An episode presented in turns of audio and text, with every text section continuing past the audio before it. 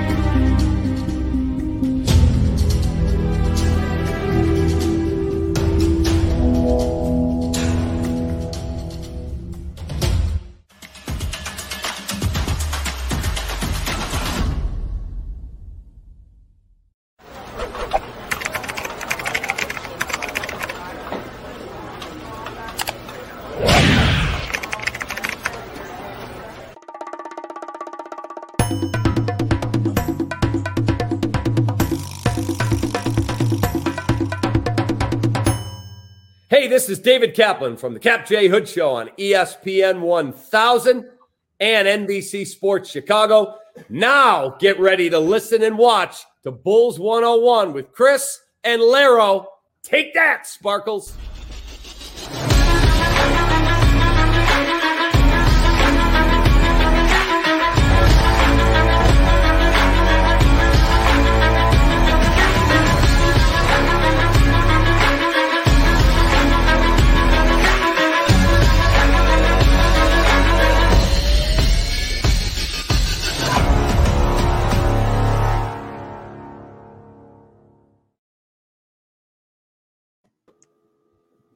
How we doing, Bulls Nation? Uh, welcome to another edition of uh, Bulls 101.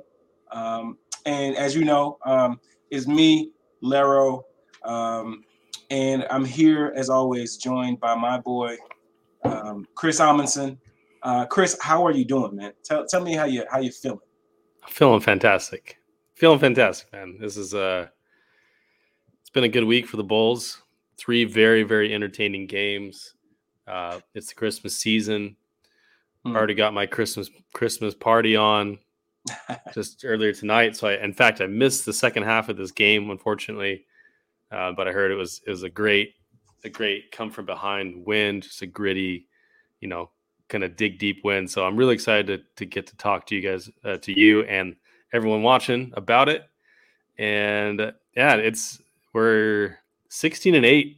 Can't believe it, man. with the schedule we've had, with the injuries, the COVID, Patrick Williams being out for the season, I cannot believe where the Bulls are today. I mean, they're second in the East, and they just beat the best team in the East, despite a game where everything pointed to them should have they should have lost that game. If you look at all the stats, if you look at the second chance points, the offensive rebounds, the fact that the Nets took 25 more shots than the Bulls, we should have lost this game, and they pulled it out. So I'm I'm feeling I'm on I'm feeling the vibes. I'm feeling it today. How about you, man? How you feeling? You know, um, I, I think you said something that I think we need to touch on a little bit, just a little bit later, is uh, with the Pat injury, um, and I think I think these games have been popping up every night, you know, here and there of like, okay, we need a replacement for his his uh, archetype. Um, uh, but again, we could talk about that a little bit later. But like, as for man, the feeling, you know, three and zero on this on this, you know, you know, we had two away in New York, and then we had one at home against the Hornets. Um, to go three and zero after having a little rough rough patch Um, that says a lot about the team. Uh, says a lot about Billy. Um, says a lot about this organization that that you know they can get over you know little collapses like that, little little you know bumps in the road. They can get back up and get right back on the um, on the on the train and keep it going. Um, and you know, it, it, it like you said, it, it's been a great feeling. It's really been fun to see this team fight um, and claw unnecessarily. I mean, there's been um, games where we, you know, the Bulls have been up 19, and it, you would think it should be a, you know, nice sailing going into a win, and it just turns into, you know, a battle when it didn't need to be. But anyway, um, I, I, think we should kind of maybe touch, you know, uh, from the first game, and then we'll get to tonight. Um, but the yeah, Hornets game. Um, yeah, we can start there. Hey, what's up, Marcus? Oh yeah, what's Marcus up, Mr. Couch? What's up, man? Nice um, game tonight. Yes, oh, sir. Oh yeah. Um, but how, how did you feel um, about that Hornets game? Um, I, I, believe ended up being 119 and 133 uh, as a total uh, as the you know final score um, after having a big lead. Uh, uh, how do you feel about? It? How did you feel about that game? That one was interesting because I felt like, from just from a fan perspective, it was a lot of fun to watch. The you know LaMelo versus Lonzo battle, um, just the shot making was incredible. Uh, it was a really, really, really fun game. I liked it a lot. Uh, it was definitely, it definitely felt to me defense optional, and that that worried me a little bit because our defense has fueled so much of our success this season, yeah. and so I I didn't want them to get into a complacency where they're like, "Hey, man, we've got a lot of guys that can just they can just put the put the uh, you know put the ball in the bucket." Um, and the Hornets do too, right? The Hornets their their offense has been really good this season. Their defense has been horrendous. And so they get into shootouts with a lot of teams. And so I, what you know, hey, we won the shootout and we, and we won the game by 12 points. But the reason I think they were able to get back into it and stay with us as long as they did is because I didn't think our defense was quite up to par. Yeah. Um, but it shows you the talent of this team offensively, and I think we've started to see this last week or so with Vooch kind of rounding into form here. This offense can be devastating. I mean, when Vooch is on, like he has been the last few games, and you, you know his his stat line tonight wasn't as wasn't as good as the, the two games before, but he's still such an important cog in the offensive machinery. And when he's there, it hums sometimes. And you know, we saw it in preseason with that Pelicans game and the first game against the Cavs. The offense was devastating. It was devastating. And but you know, we hadn't seen it against quality opponents, but now we saw it against the Knicks, the Nets, and the Hornets, all of which are in the playoff race. Um, at least uh, Knicks are now 11 and 12. So sorry, Knicks fans. Now under 500. I know they're going through it right now, but yeah, I can't I mean, it was a lot of fun. But did you feel like it was defense optional, or is it just me? I definitely felt that way. I, I felt um, I felt like that game. it's just I felt like they were in control of that game for for a very long time. And then I I want to say uh, if I remember right, Zach and Vooch subbed out, and I felt like it just the it kind of changed from there. Um, and I think you know, Billy waited just a little bit too long to get Zach and, and Vooch back in there, and then they ended up righting the ship. But no, I I, I completely agree. Um, that game as well. Um, I think it changed when they went to zone. Um, Hornets went to zone, and it started to be a little crazy. Uh, shout out, I am Skokes. What's up, man? He says, "I'm not sorry for Knicks fans." I, am right there with you, man. Uh, especially as much trash they were talking before. The they, I was gonna say they they they deserve more happiness than they've gotten, but they were talking some mad trash before the mm-hmm. season. Yeah, a lot, lot of trash. A lot of trash. Um, Which, hey, if I had had their season last season, I would have been talking trash too. So I can't I can't say too much. That's true. That's true. Um, but yeah, no, I, I thought I thought um, the zone kind of once once they brought it out there, I think that that, kind of messed up, messed the Bulls up a little bit, the rhythm and things. But the thing they can't forget is like that game was like Vooch's like that. That was his like. I'm I'm I'm still I'm Vooch, back. guys. Right? Yep. You know, I'm I'm still Vooch. Like this this is what I can't do. Um, and I think you said it too. You said uh, it, it showed it, like you were able to see how important um, Vooch is to this team, um, and it, it makes it makes complete sense to me that when Vooch is on, that this offense, like you said, looks devastating. Like and, and when Z- and Zach and Demar are doing their thing, it's still crazy. We'll but get to them. Yeah. Oh yeah, um, it, it's still crazy. But when you add that that Vooch to that, I mean, there's not much you could do. I mean, for instance, tonight, again, I know we're trying to hold off on the Nets, but for instance, tonight, I mean, Lonzo was getting great looks because you can't, you just, you have to pick your poison. You know, are, are you going to double Zach? Are you going to double uh, Demar? What are you going to do with Vooch pops? Are you going to leave Vooch? You know, like you got to pick your poison. And it, it showed they chose to have Lonzo be the guy that they'll live with, and it ended up hurting them in, in the end. Um, but that's that's the crazy thing about it. And we've talked about it even before you know before the season what this this offense could be um, and how deadly it could be. Um, we both thought that this could be a top five offense, um, Mhm. and, and, and you know it's funny because it- it's just all crazy because we didn't think the the defense was going to be the the strength of this team.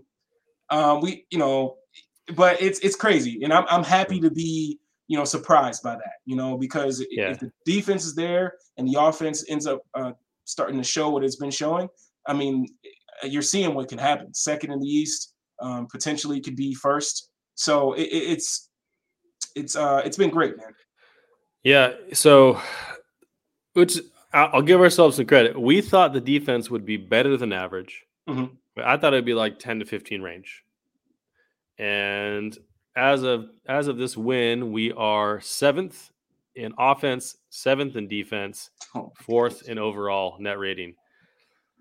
And I think this offense, I mean, look at look at what we've had to deal with this season with the injuries and the COVID and Zach playing with one hand for the first month and a half. And Yeah. it's just, you know, Kobe's now out with COVID, Javonte's out with COVID, Caruso's got this hamstring issue. And they kept they keep finding ways to win. And that's that's the mark of a great team. That's what has me so encouraged. Now the injuries suck, and I wish I think our offensive rating would be a lot better if Vooch wasn't out for a month or, or for you know a couple weeks with COVID, and you know he had a he had a really rough stretch. But um, uh, you know, as you said, like they just they keep finding ways to win, and the guys on this team are serious minded. They have the right attitude. They come in with the right mentality, and it's I don't know. Uh, we can and we can get into individual players and kind of the the vibes from the season, but they've been better on defense than we thought, and their offense has been good enough to get them this great, you know, sixteen and eight record. They're on, you know, that they're they're, they're winning two games every every one they lose. That's that's a great way to go about your basketball season and, and get a high seed. Yeah. Um, but I think there's room for improvement. I think our defense can be better than it is now. I think our offense can be better than it is now. And I know we've talked about this before, but I think I think the trade deadline is going to be a key factor in kind of shoring up the rotation as we, you know, get get to thinking about the playoffs. But the guys that are coming off the bench that are filling in for the people that have been out, they're contributing. You know, Troy Brown Jr. hasn't been in the rotation. He came in the last two games, gave him solid minutes. I mean, you know, he he missed a couple shots early on tonight, but he's giving that effort. He's giving those getting those rebounds. He had that really nice shovel pass to Vooch for that open three. Ooh, Yeah. that was that was a nice play in the first half. So I know I'm not I'm back on the Nets game, but yeah, it's been it's been a lot of fun. Um, one of the cool things, um, you know, coming to the season, the bench was like, you know, you you hope Kobe gets healthy and he, you know, he can be that, that consistent, you know, scorer off the bench. You knew what Caruso was going to be, but okay, you didn't know much about uh, what Tony Bradley was going to be. You didn't know uh, what, you know, you you had some some, you know, um, aspirations for Alizé to be a little bit more impactful than he's been. Um, and the fact I think what's been, really been helping this bench is the fact that Ayo has really improved enough to where he can be in the rotation and be in uh, be another uh, in that guard rotation of point of attack defenders. Um, and and I think that's helped in the fact of where you don't you don't have to necessarily depend on TBJ. Like now, like it's a luxury to bring TBJ off the bench as well as Ayo. Um, and it's it's it's great to to see that. I think last season, after the season, I should say, a lot of the it was like, okay, their biggest thing was development. You know, a lot of guys didn't develop. You know, Pat didn't get better as much as they thought he would. Kobe did da da da da. But I think you're seeing uh, the best case case for me is Ayo. I mean, coming into this team and really showing that he can be a rotation guy. He can. I mean, tonight he had a big big couple blocks. You know, and and stepping up, having a little bit more on his plate tonight against the Nets, and he really you know showed out. And um, it's just it's just been great to see that, you know, uh, especially Billy, that he empowers his players, man. Like, Ayo had some some rookie rookie mistakes early in the season, but like he's continued to stick out, stick with them, and I think it's been, you know, I think it's been great for his confidence, and we're reaping the benefits uh, uh of that. Yeah, I mean, it's so far he's been a really great pick, and he's been exactly what we've needed off the bench. And he's hitting those corner threes at, at a pretty decent clip he he's so quick. He he moves the ball pretty well. He gets out in transition. He's been you know pretty good defensively. Now he he's a rookie, so he's inconsistent in the execution sometimes, but the effort is there, and he's just he's so impactful on the game whenever he's in. in. Now sometimes that can be impact for bad, and sometimes it can be for good. I feel like the good has always bad so far. Um, but you're right. I mean, for him to come in and be a you know, give you key minutes as a reserve on this type of team is really, really a credit to the front office and the coaching staff and Billy. I mean, Billy's just done as good a job as you can hope for at this point. I really have had very little, very little complaints about the rotations that he's been putting out there. Um, we we talked about DeRozan and bench unit before the season, and in the preseason it was like a little shaky, and we're like, well, maybe it'll be better with Zach because of yeah. the shooting. No, that bench unit comes in and just just bogs it down on defense. Just just slings mud on defense, and then just and then they just cut and move, and they and then let DeRozan work in the in the in the mid post and in the mid range, and DeMar DeRozan. We'll get to DeMar DeRozan a little bit later yeah, tonight, but yeah. holy yeah, crap, man! But that bench unit's been really effective despite the lack of shooting, despite the lack of kind of dynamism um, in, in a playmaking sense. But Ayo has contributed to that because he does have a little bit of playmaking juice. Um, he makes, you know, good decisions with the ball for the most part. You've got Troy Brown Jr., who can, he's a good passer. He can get to the rim. Derrick Jones, obviously, he can play, eh, you know, as your five. Uh, so they've just, they've found little niches in, with it, within their own strengths that have managed to mesh well with the rest of the team. So they have found they have kind of organically found their roles and Billy's put them in positions to maximize the skill sets that they do have to the team. So there's still weaknesses, right? Yeah. Like obviously the rebounding was an issue. The lack of bench shooting has been an issue. Um, the lack of a really big forward that can guard guys like Kevin Durant. So you don't have Caruso guarding or Javonte Green guarding Julius Randle. Like that's clearly not ideal. But the Bulls are still winning. Yeah. Even with those weak, even with clear weaknesses like that, they're they're still cobbling together these wins against quality teams. Yeah, no, I I, I think you're right on. The, you're hitting it right on the, uh, you know, taking the hammer to the nail with a lot of these points that you're making, man. but but I, I think um, we should probably move on um, to the next game, um, and I, I kind of want to get your thoughts on that game as well. Yeah, um, that that was a tough game. Um, being in New York, obviously, it's it's tough to win in New York, and the Knicks clearly see a, a rivalry, and and you know they were going to get up for that game. Um, and they came off a really disappointing loss against the Nets, where they were really mad about the officiating. So you yeah. knew they were going to be in it. And then you got Alex Caruso just, just, just doing Alex Caruso things out there pissed off Taj Gibson enough to get him ejected, which I thought was a really there's no way he should have been ejected for that. I don't care what he said. I, I thought that ref was way out of line.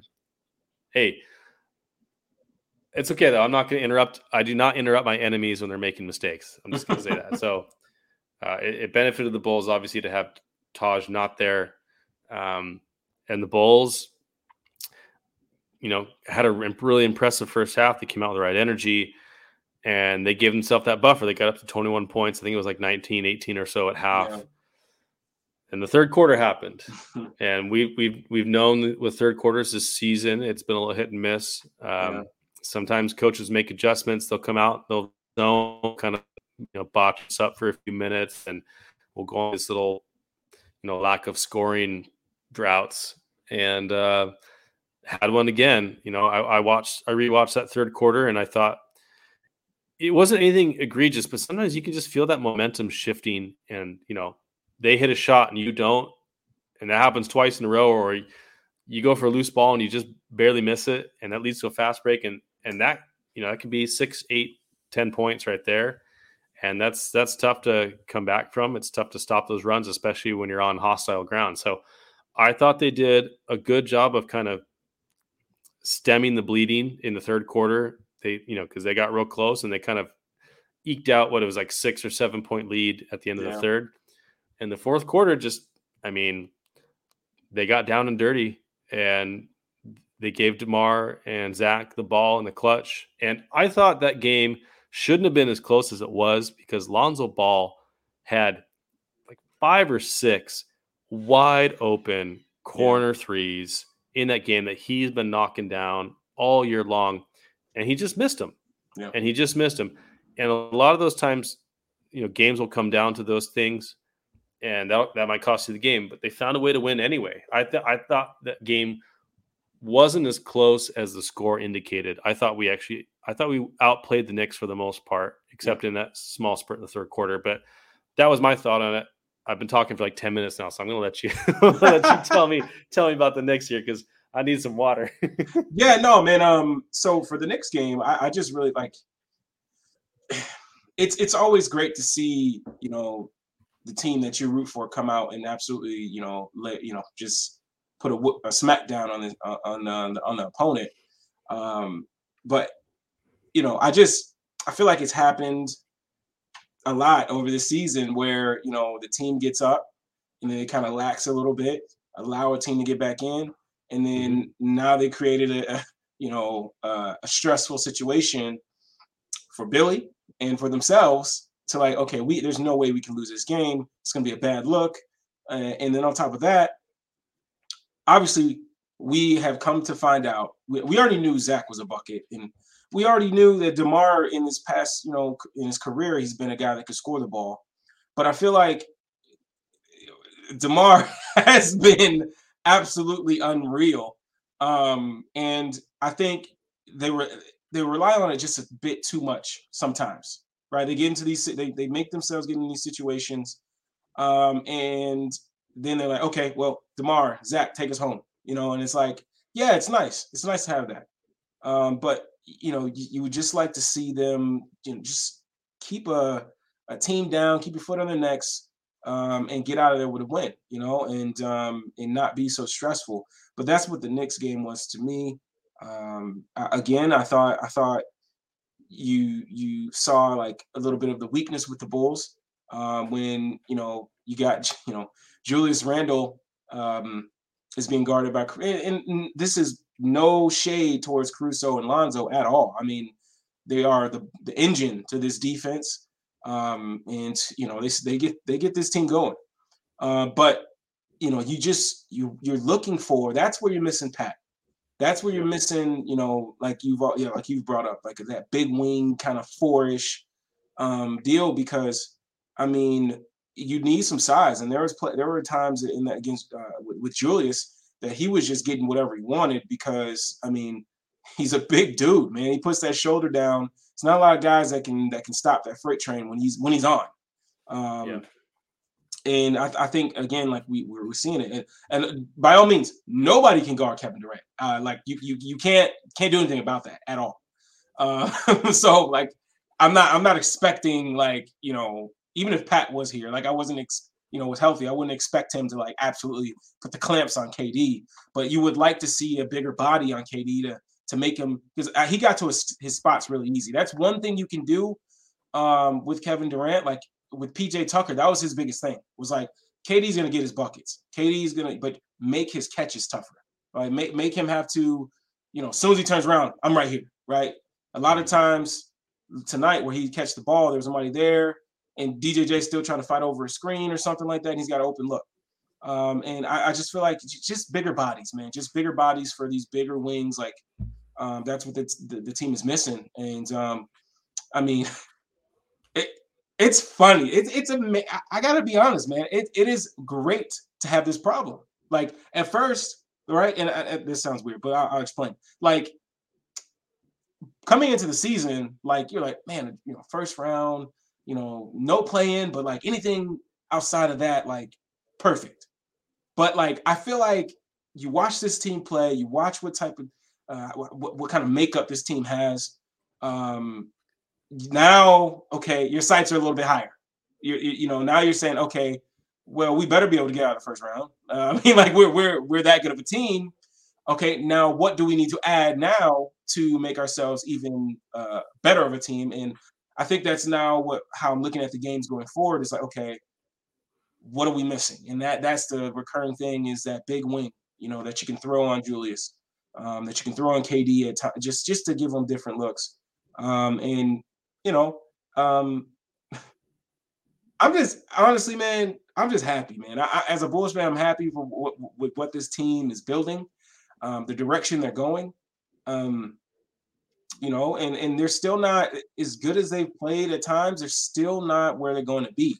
You know, uh, Vooch just told us in the press conference after that that Hornets game that he was he's still trying to figure out, uh, well, get comfortable with, with his his role in this team and uh, where he's going to get his shots and, and things like that. And um, that that's just not him. You know, I like tonight. You, uh, uh, I don't know if you saw Chris, but tonight, um, they uh, Billy was trying to set up, you know, uh, uh, Demar and Zach pick and roll to get a bucket, and you could see that they're like at games it's smooth, right? It, it works, but tonight, like Zach was popping in a direction that Demar was trying to go, so they ran into each other a bit. I mean, they ended up Zach ended up making a three, but anyway, but like it, it's just it's just like that kind of it's kind of rough a little bit at times. That is going to be better because now Zach's going to know when I'm on the right wing, Demar likes to go this way. We're on the right wing, Demar likes to go this way. So they're still they're still working on things, and they're going to get better. Um, and that's the that's the the cool thing about this, man. Ayo's going to continue to get better. TBJ, if, if he get continues to get continue, uh, uh, consistent minutes, he's going to get more comfortable and get back in rhythm. Like a lot of these guys are going to get better because when you have guys like when you have those three in Vooch and Demar and Zach, I mean, you have your your safety net in terms of okay, those guys can take us home. But now, like that gives you gives guys like Ayo and the rest of the guys leeway to just focus on getting better in their roles, um, and not have to overextend. And and obviously Caruso and, and um, Alonzo have to overextend a bit on the defensive end. Um, but it, it's been it's been great, man. And again, I've been talking for a long time. So, is there anything else you want to touch on in this game? Um, well, I, I like what you said about guarding guys like Kevin Durant, which is they're going to get their points, and Kevin Durant can shoot over anybody anyway. But make him shoot from a place he doesn't normally shoot. Right? Don't let him get to his spots. Or if he's going to get to a spot, make him uncomfortable, be right in his grill, make the catch harder. Yeah, that kind of stuff. Uh, you saw actually, you saw that adjustment with Julius Randle. They were doubling him the mm-hmm. first game, the first New York game, but they were doubling him basically right as he caught the ball, trying to yeah. get out of his hands. And what they did this last game is they waited. They didn't double him right away. They waited until he started to make his move. Yeah. And then they show, then they bring Lonzo or they bring Caruso over there or whoever wasn't, you know, Javon, whoever, whoever wasn't guarding him, they'd bring that other guy over there right as he's about to make his move to force him into, you know, to speed him up a little bit. Yeah. Just kind of get him a little bit uncomfortable and give him a different look in it. You know, I think Billy talked about it uh, in the press conference, but I thought it was more effective, right? It just sometimes it's that e- it's not easy, but but sometimes it's that simple of an adjustment where the timing of your doubling yeah. is, is different just because it's gonna the the purpose of your defense is to make the offensive player uncomfortable mm-hmm. as possible, right?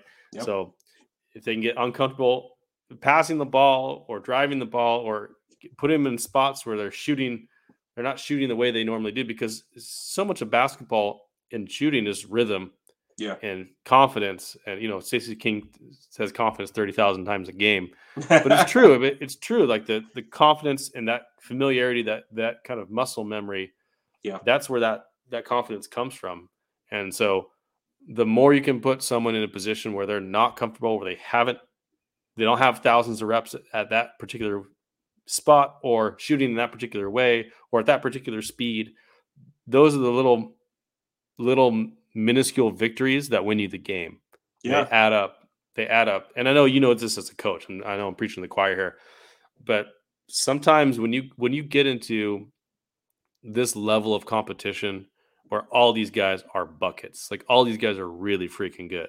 Yeah. And especially when you get into the playoffs, when you play them, you know, four to seven times, you get to know those little idiosyncrasies, and that's how you can win. Is you you really delve into that, and I think that's why guys like Caruso and Lonzo are so good Yeah. at, at their job. And so I, th- I thought you saw it play out in the next game pretty well. That little adjustment that that worked, and with Kevin Durant, the first half, I thought you know they did a better job of kind of just being all over him, just making him uncomfortable. Um, Yeah. So with the Knicks, obviously, uh, one one more thing about the Knicks was they didn't Yeah. have R.J. Barrett, Mhm. so their point of attack defense, you know, the, the list of point attack defenders on their team was like zero.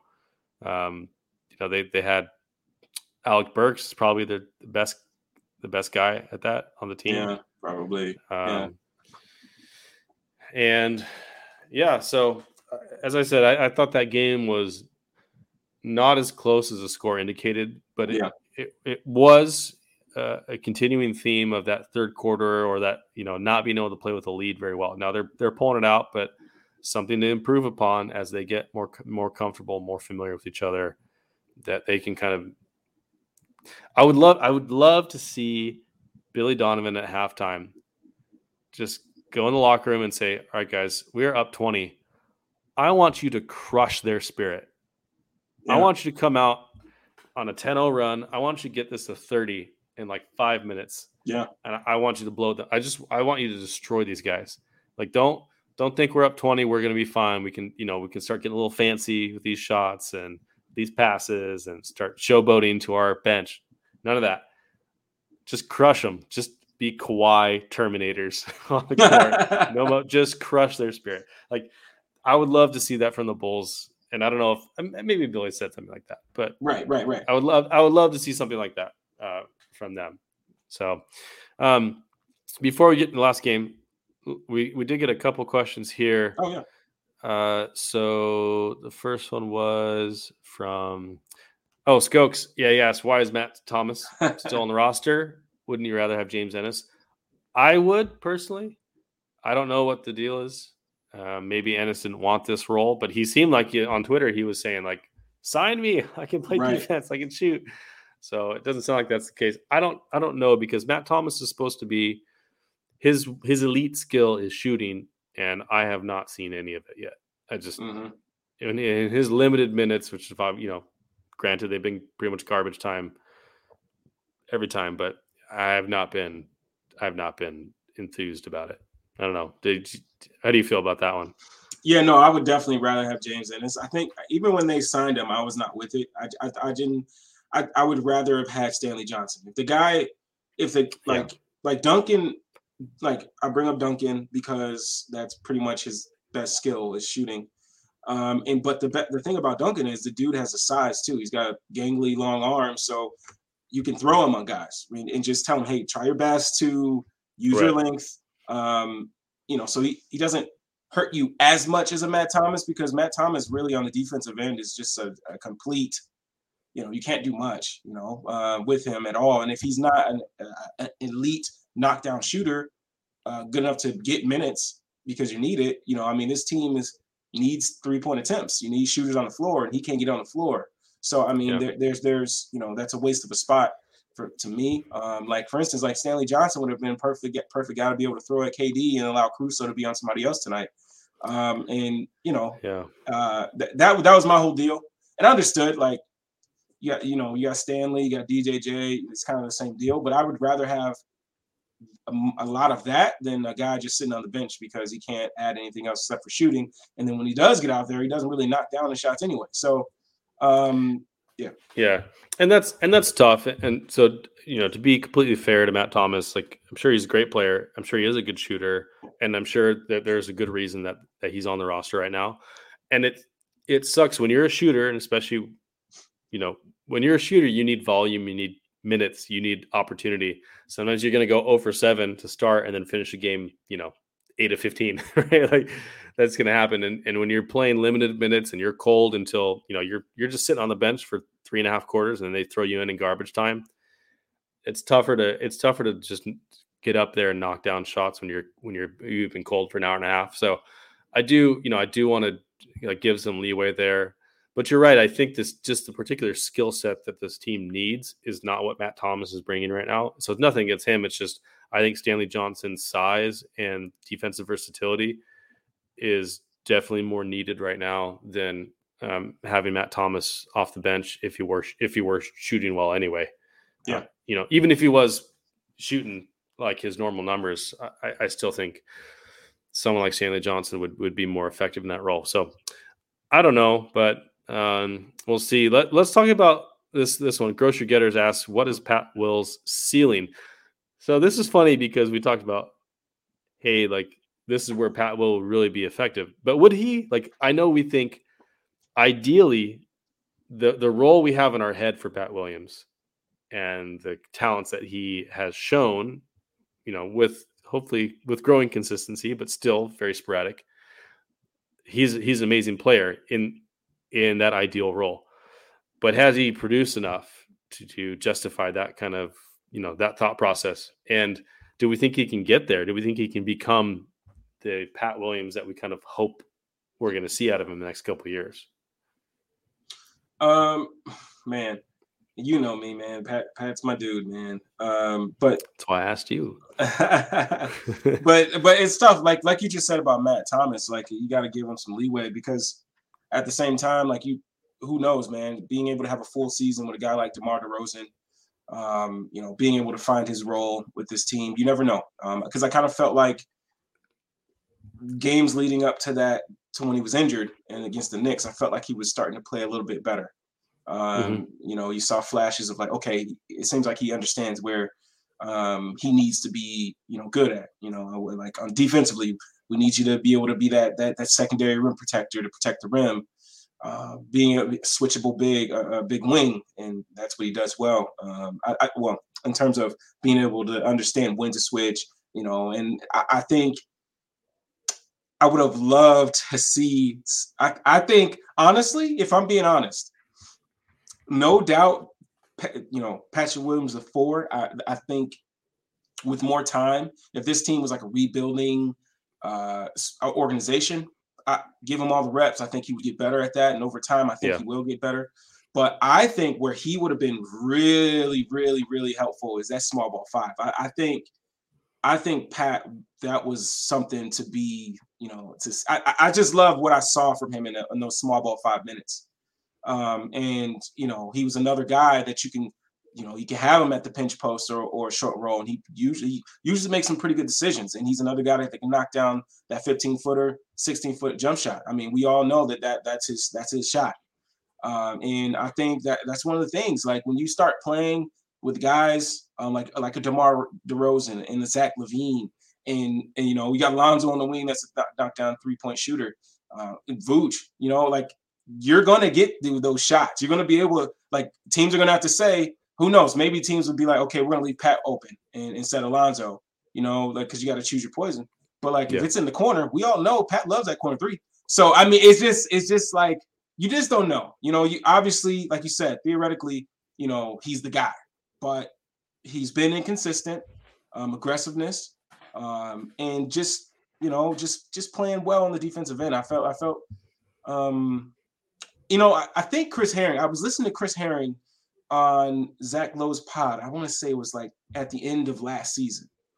Um, and he was saying that uh, uh, Chris Herring asked him between Isaac Okoro and Patrick Williams, who do you think will be be the better player if you had to say right now?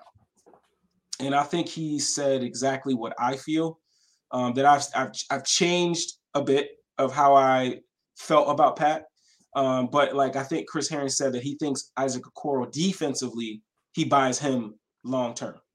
Mm-hmm. Offensively, long term, he buys Pat because he thinks that he, he sees things in Pat's game um, that gives you that. And, and I, I got to be honest, when I saw those summer league reps, um, I, you can see it. You can see where Pat Yes. can get his money. You can see where if he gets the the consistent touches, that that's where he would get his his buckets. Like there were times in the summer league where you, oh, come on, Pat, take that shot. But when he got into certain areas, like Pat was, he wasn't looking to pass the ball, and that that's what you wanted to see. Uh, but obviously, when you're playing with Zach LaVine, DeMar DeRozan, um, and Vooch, you're not going to get that many touches. The hierarchy, it- you know, Right. you're kind of you're kind of down. So Yep. Yeah. So it's interesting because he reminds me.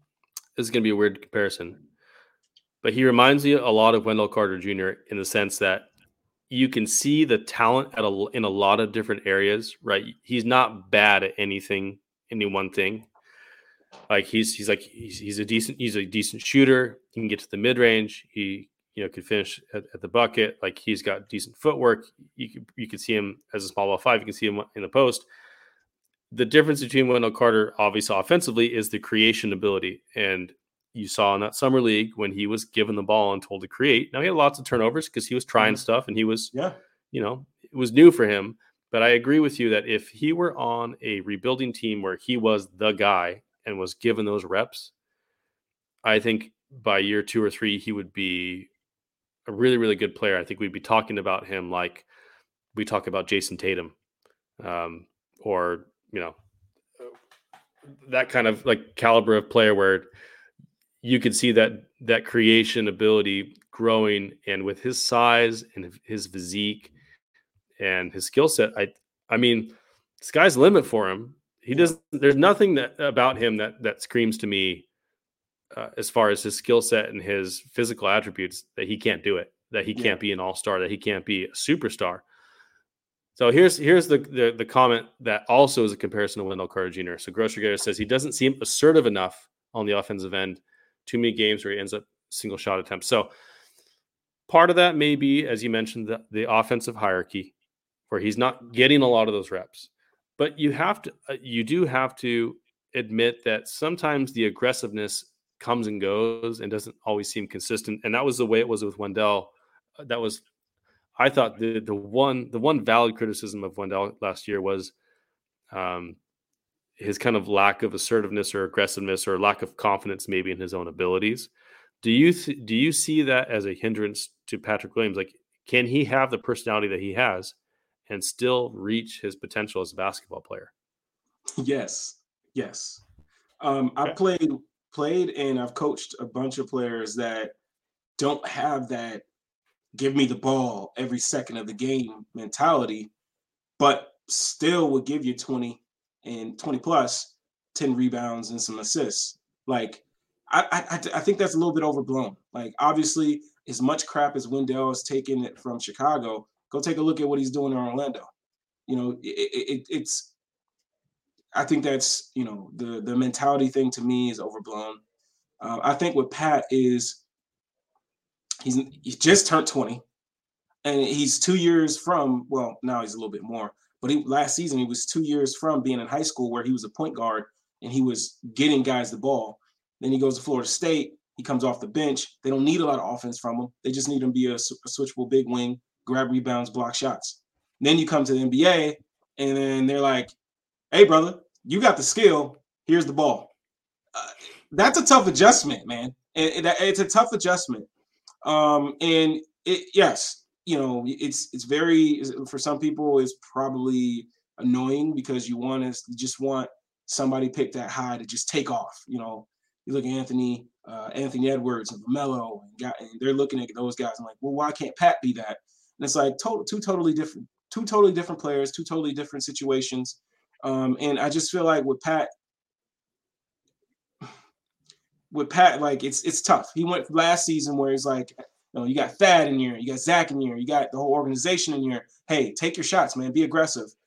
Going into summer league, gets all the shots, all the reps. So now getting into the season, all right, Pat, go be, you know, go sit in the corner and you may get a shot tonight. You may get five shots, you may get 10 shots. Who knows? Just be ready. You know, and it's like that's tough, man. That, that that's tough. Yeah. You know, it's really tough. So it, it's it, you know, it's something that you got to think about, man. It's it's it's never, you know, and and Stokes brings up Scottie Barnes, Scottie Barnes, but like I mean, look at the reps Scottie is getting. You know, when we played against the, the, the Raptors, look how many times he was touching the ball and how many sets Yeah. were called for him, how many times he was setting up guys. Like they, you know, it, it's it's a different situation, man. You know, who knows Yeah. how, you know, it's just yeah. And that's always tough because it, it's never a one to one thing, right? Now, Scottie Barnes and Patrick Williams obviously both came from Florida State and have Mhm. similar skill sets in the sense that they are, you know, uh, have creation ability as a kind of big wing forward guy. But as you mentioned, the Toronto Raptors are in a different situation this year, and he is kind of playing, in some sense, their Vooch role where mhm, he's he's in that high post and he's he has the ball in his hands a lot. He's moving it. He's you know kind of like how they, what they had the Bulls had Wendell doing last year a little bit at the beginning of the Yeah. season, and and Vooch and Patrick Williams is you know, as you mentioned. Hey, go stand in the corner. Maybe you'll get shots. Like not having guaranteed guaranteed offense or creation assigned to you or expected of you is going to be difficult on your development. It's going to slow that down. It's going to change the trajectory of your development for sure. So I think, you know, like if, if you ask me if you wanted Patrick Williams to be the best player he could be in the next three years, are the Bulls the right situation for him? I would tell you no. Mhm. No, no way. I'd put him in Detroit or Houston or the Mm-hmm. Spurs. You know, I'd, I'd put him Uh-huh. somewhere where maybe even not where they're like bottoming out, but where he would have clear hierarchy in the offense and he'd be, you know, one of the top two guys expected to create buckets um, Yeah. Or opportunities for others. So he's not going to have that here. And clearly he's out for the season and that sucks for his development. He's going to, he's to take longer now.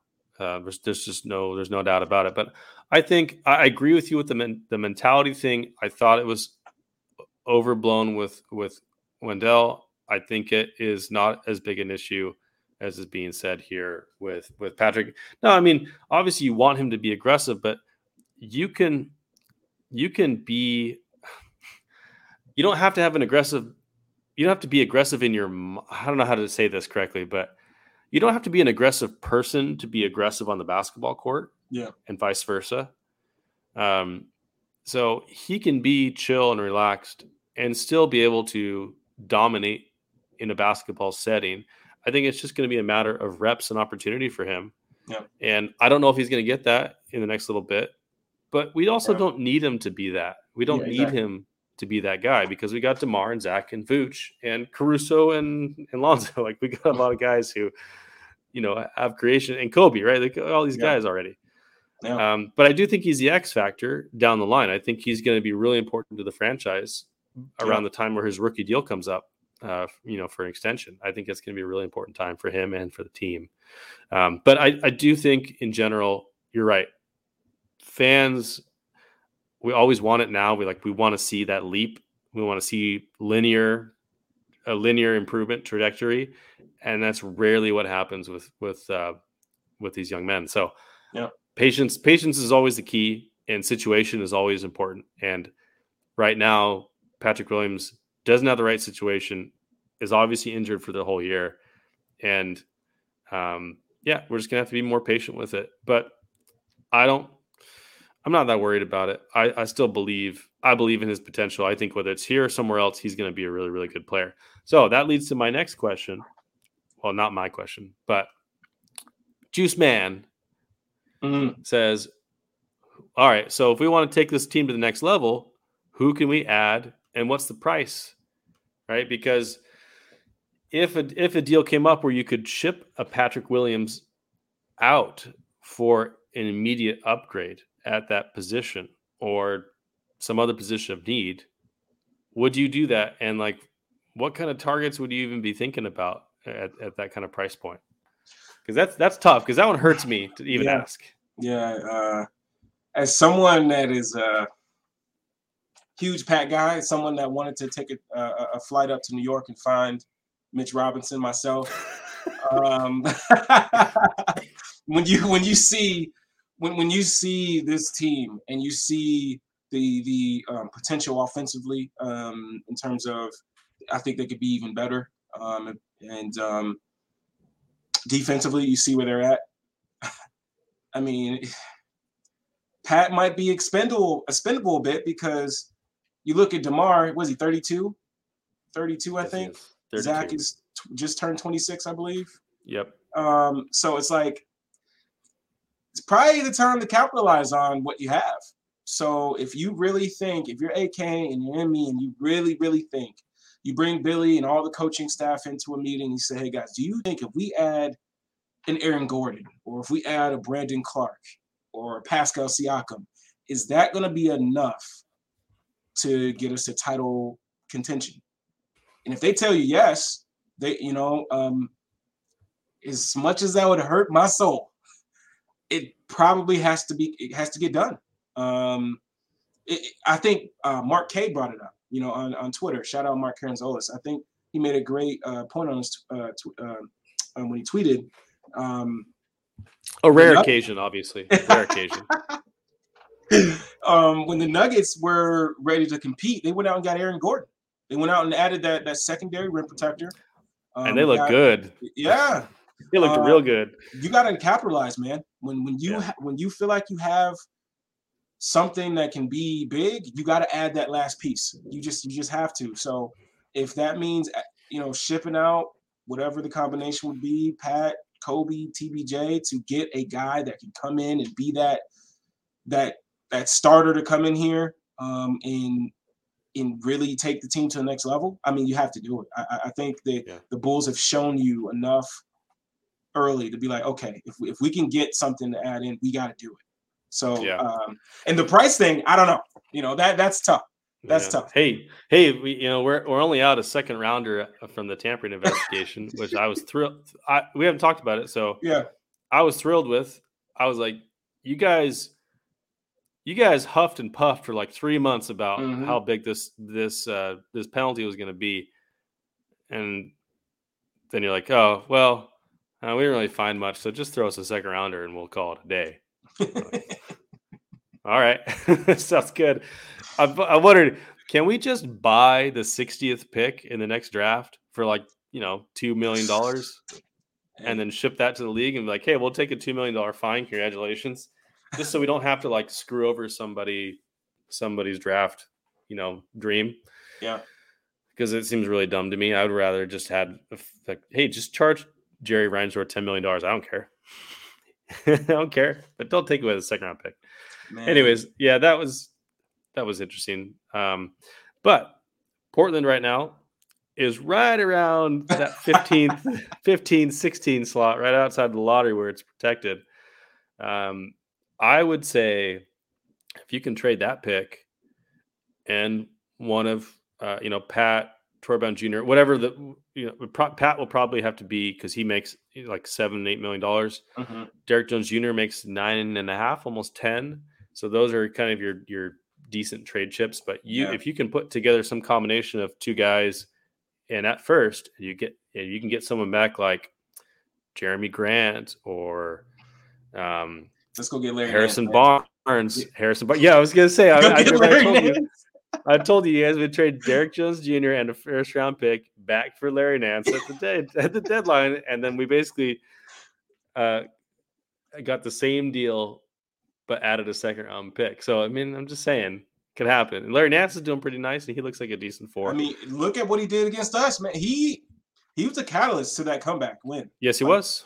Uh, come on, No question. come come hang out with us, brother.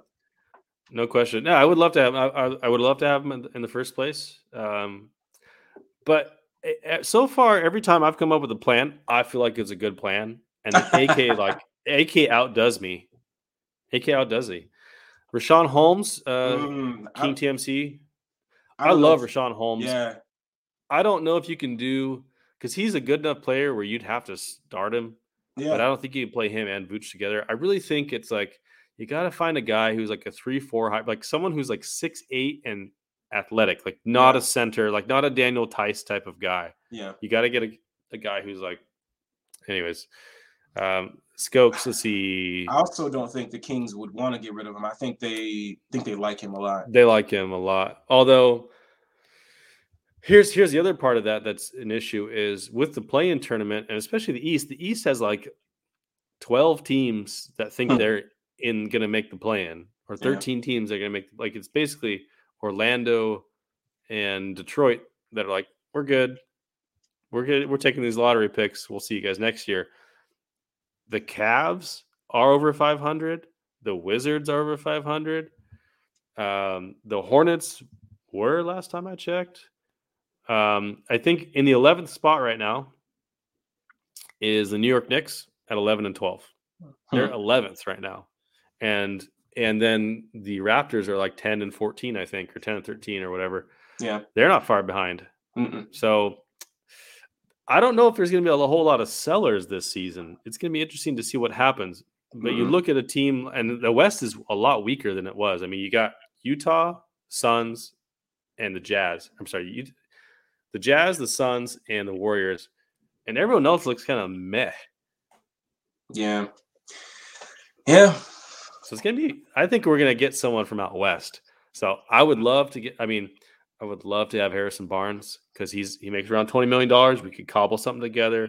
Yep. We can make it worth. They could be like, hey, you know what? Patrick Williams is is a guy we think we can, you know, build around for the future with Fox and Halliburton. I mean, that would be as I would watch that team. I would Yeah. watch that team. Those three with with Richaun Holmes, yes, sir. Um, Dude, Harrison Barnes would be, man.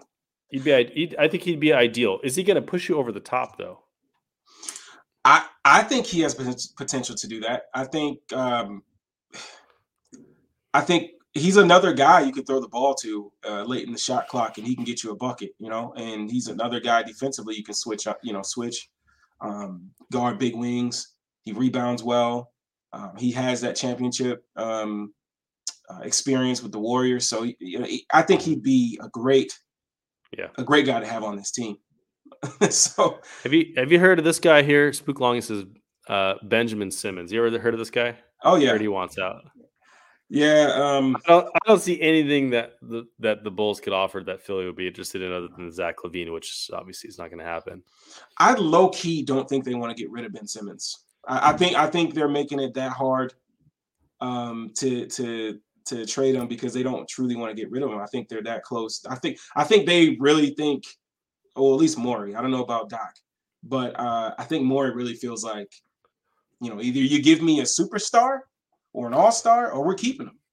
Yeah, You know, so and Ben, like I said, I think I talked about it on here uh, multiple times. I love Ben. I love him as a player. Some people may hate him. Uh, I guess I get that side of things. But the the biggest thing for me is I'm glad that he's finally taking care of that mental thing because I have talked to you before.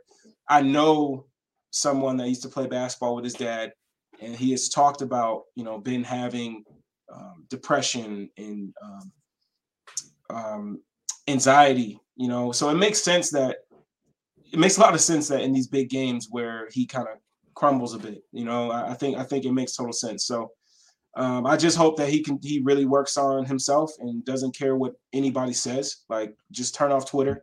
You know, forget about what people are tweeting about, what people are saying about him.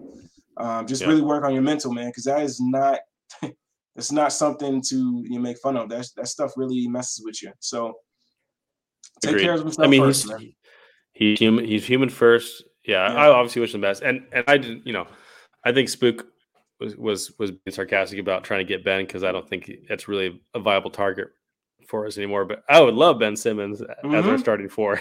Come on, man. Can you imagine? Could, can you imagine? You got Ben Simmons, Alex Caruso, and and um, and Lonzo Ball as your defensive stalwarts. Like no, every ball handler that gets in the court is like, you know what?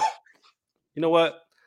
I'm feeling a little under the weather tonight. I don't think I'm going to go. That's crazy to think about, Chris. Vooch would have the easiest job he's ever had if you had Ben Simmons, Lonzo, and Caruso. They oh, never, they never get to the rim. never. They never get to the rim. Vooch would literally love his life.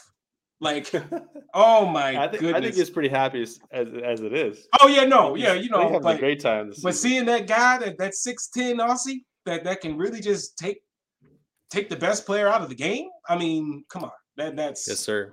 Yeah. whew. Um, let's see. Yeah, grocery getters, go get Lowry. Um, yeah. hey, you know what I was gonna say? Uh, first of all, December fifteenth, which is eleven days from now, Yeah. that is when a lot of people who sign their contracts in the off season when they can they're eligible to be traded again. So I think we're gonna start hearing rumors from mid December until the trade deadline in February. Um, but I've said many times, and I will say it again because I love this man. But the trade deadline will be the one year anniversary of when we traded Wendell Carter Jr. to the Magic. And if you want to talk about the type of player that this team could use, the exact thing we could use a switchable defensive four slash small ball five that can shoot, that can pass, that has a little creation. Did you see he took that little step back the other day against Jokic? Man, I'm happy for my guy. Happy for my guy Wendell. But Wendell on this team as like our backup four or even starting four with which um instead of that would be fun. I think it'd be fun. I know it's never happened. I'm just I'm just living in a pipe dream here, and I know both fans are gonna like immediately send me hate mail for for saying that, but but Wendell is having a great great season, and he's uh, that type of archetype. You know, like a four or five. He's playing. He's playing a lot more. He's playing like seventy percent as a power forward this season, and yeah. doing really well. Doing really well next to Bamba. So that'd be fun. But who's who's another realistic candidate that we can that we can actually talk about here? just real quick on the Wendell front, right?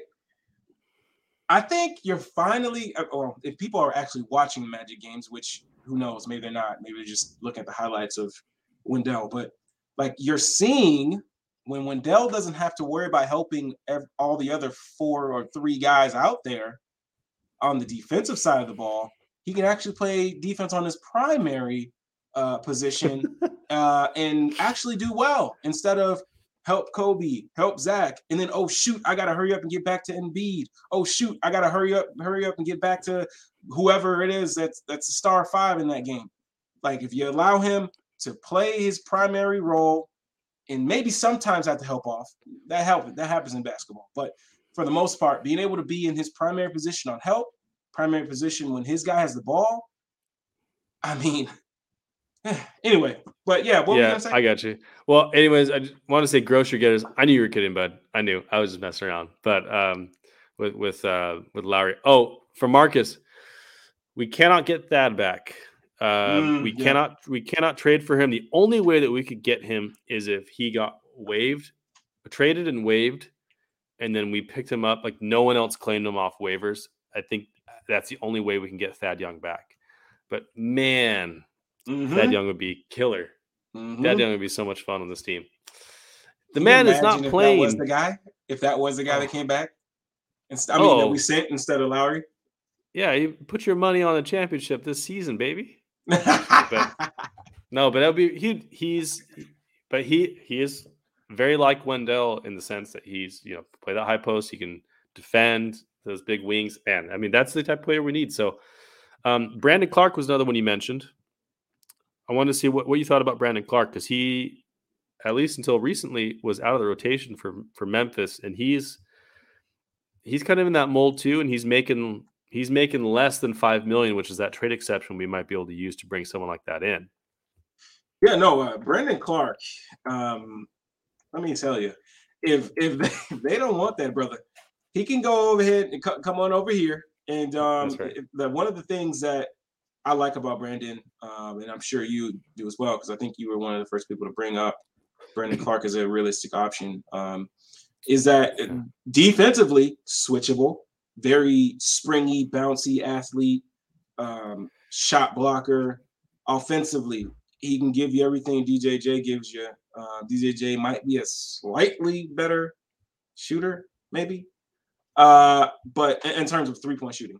Uh, but and, and, who knows? Yeah, I mean, DJJ made a couple tonight, so you know, whatever. Uh, hey, man, but, yeah, he, he he made two, I think. Yeah, I remember. Yeah, um, but yeah, no, man. I mean, he is exactly what you you want. I mean, the dude is another lob threat, good screener, but defensively, um, he that that's why I would love him the most, um, because you can, you know, you can have him play the big wing, you know, the four you know, against against like KD's real world, and, and like eh, that he's he's what you would like, cheap option, super uber athletic, um, and I mean just a, a, a lob threat on the offensive end as well, you know. So and that that's what this team would like. I would like to see more of actually. I mean, I know they've been doing a, a bit more But I mean, using DJJ as a lob threat in the cut, you know, using Zach more off balls as a lob threat, like just get let's let's start uh, you know attacking teams differently, you know. But um, yeah, no, man, I, I love Brandon. Um, yeah. Um, Eric Hoagland brings up a good point. So the Gafford trade, uh, he says he misses Gafford a little bit more than than Carter um, for that kind of role that that he's looking for. Rim running, defensive, athletic, big with be great depth. I mean, so Brandon Clarke kind of fits that springy, you know, can dunk. I, I think with with Gafford, I think he's in a great role right now with um, with the Wizards for what they need him to do. I do. I will say with Gafford, the struggles that he had here were number one, rebounding the ball. Uh, he's he he was he's springy enough to get offensive rebounds, but I think the problem was uh, his positioning on defense was kind of suspect, boxing out. Now he's gotten a little bit better in, in Washington, um, but also, you know, I think the Bulls tried to have him handle the ball and pass in that high post a little bit too much for his skill set. Not he'll get better at it in time, but I think he was just kind of out of his depth a little bit, and so was Wendell at the beginning of the year. Um, but I mean, I would, yeah, Gafford would be a, a, lot of fun to have on this team. I think, um, but you know, Tony Bradley, I think he's not as springy as Gafford, but I do think Tony Bradley in his limited minutes as a center has been has been pretty effective defensively. I think he's been really solid. Um, but yeah, Gafford would obviously be fun with the the fast breaks, the dunking. Um, I think that what hurts on that one is is more the fact that Troy Brown Jr. hasn't really been in the rotation as much, mm-hmm. and doesn't at least right now doesn't seem like a, a, piece that they're looking to retain going forward. I don't know. We'll, we'll see what happens with that, but I agree. Like uh, Gafford, Gafford was fun. Gafford and Wendell, I think I, am really happy that both of them are thriving in their new situations because I don't think either of them were used um, as effectively as they should have been here or placed in positions to succeed. But I mean, Gafford just got paid. Wendell just got paid, so I'm happy for those guys. And uh, I, I, you know, obviously wish them continued success unless it's against the Bulls. Um, oh, one more. So Kevin Love, that one's a little tougher. If he does get bought out, I, my only worry with him is well, defensively, I, I worry about him playing next to Vooch in uh-huh. lineups, um, or if oh you're playing gosh. with or if you're playing with him as the five with DeMar as the four, I worry about that defensively too. So I, I feel like my focus has been more on a defensive minded kind of four or five. I mean, no, it's no doubt that Kevin Love would would help with our bench shooting. Um, I don't think I don't I'm not sure if Kevin Love even thinks he's like a starting quality, you know, uh, four for a playoff championship caliber contender type team anymore. But you know, hey, LaMarcus Aldridge is making like 80% of his mid-range shots. So you never know. I mean, in the right role, you can you can find success. So I'm not I'm not out on the idea. I think he presents some different problems um, that you'd have to kind of work around and see how it would fit. But if he becomes available, I think you know definitely a, a call you would make just to see if you you know if that could be something you'd you'd want to change or something you'd want to pursue. Sorry. Uh, Tristan Thompson, Skokes mentions Tristan Thompson. Mm-hmm. Um, he is a really good rebounder. Uh, he's obviously a lot older now. I do worry a little bit about him being able to defend guys like LeBron and KD, and like I, I don't know if he'd fulfill that role quite as well as as some of the other people we talked about. But uh, here's another one: Covington, Robert Covington. I mean, they paid two first rounders to get him. Yeah. Uh, I don't know what we're gonna do. Yeah, give them their first back and get Covington. Uh, how, we can get, how can we get Covington? How can we get Covington and Nance? That's my question. uh, honestly, that would be that would be really fun. I mean, talk about adding some, uh, you know, Covington being you know, that three and D guy, and and Larry Nance, man, like Larry Nance. Uh, I'm already on my way to the trade machine. You keep talking, I'm on my way. Larry Nance has been like like wow, man. I, I think at my job I had I was at work one day and one of my coworkers was like, uh, I was kind of down. I'm like, I shouldn't say down, but I thought that when we had that deal solidified with Portland, I'm like, oh my, I mean, with Cleveland, we're getting Larry Nance. You know what I mean? Like Larry Nance is coming to Chicago. It's going to be a seamless fit. Um, and then I saw it was DJJ. I'm like, I mean, okay, all right, I can see what they what they think, but I would much rather have had Larry Nance. And my coworker was like, "Oh, you don't know ball, you know, you don't know ball. Like uh, Derrick Jones Jr. is way better than Larry Nance. He dunks better." And I'm like, "Wow." like I don't know, but like I I would have I would have loved um, to have Larry Nance, man, because I don't think if if you had Larry Nance, I don't know if you would have a clear weakness uh, right now. I think I think you would have about what you need um, going forward. Obviously, you could add, on the margins, um, but I think you'd be pretty in a pretty nice situation. I mean, you got your four that can stretch the floor and rebound, and you know, get in passing lanes and start trying. Like he, he just would have been a seamless, seamless fit. Let's see.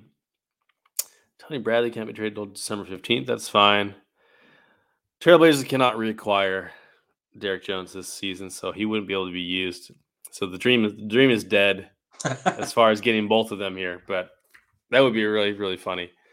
Um, some friends of ours mentioned like Terrence Ross mm. might be an option just as kind of fulfill that Kobe role.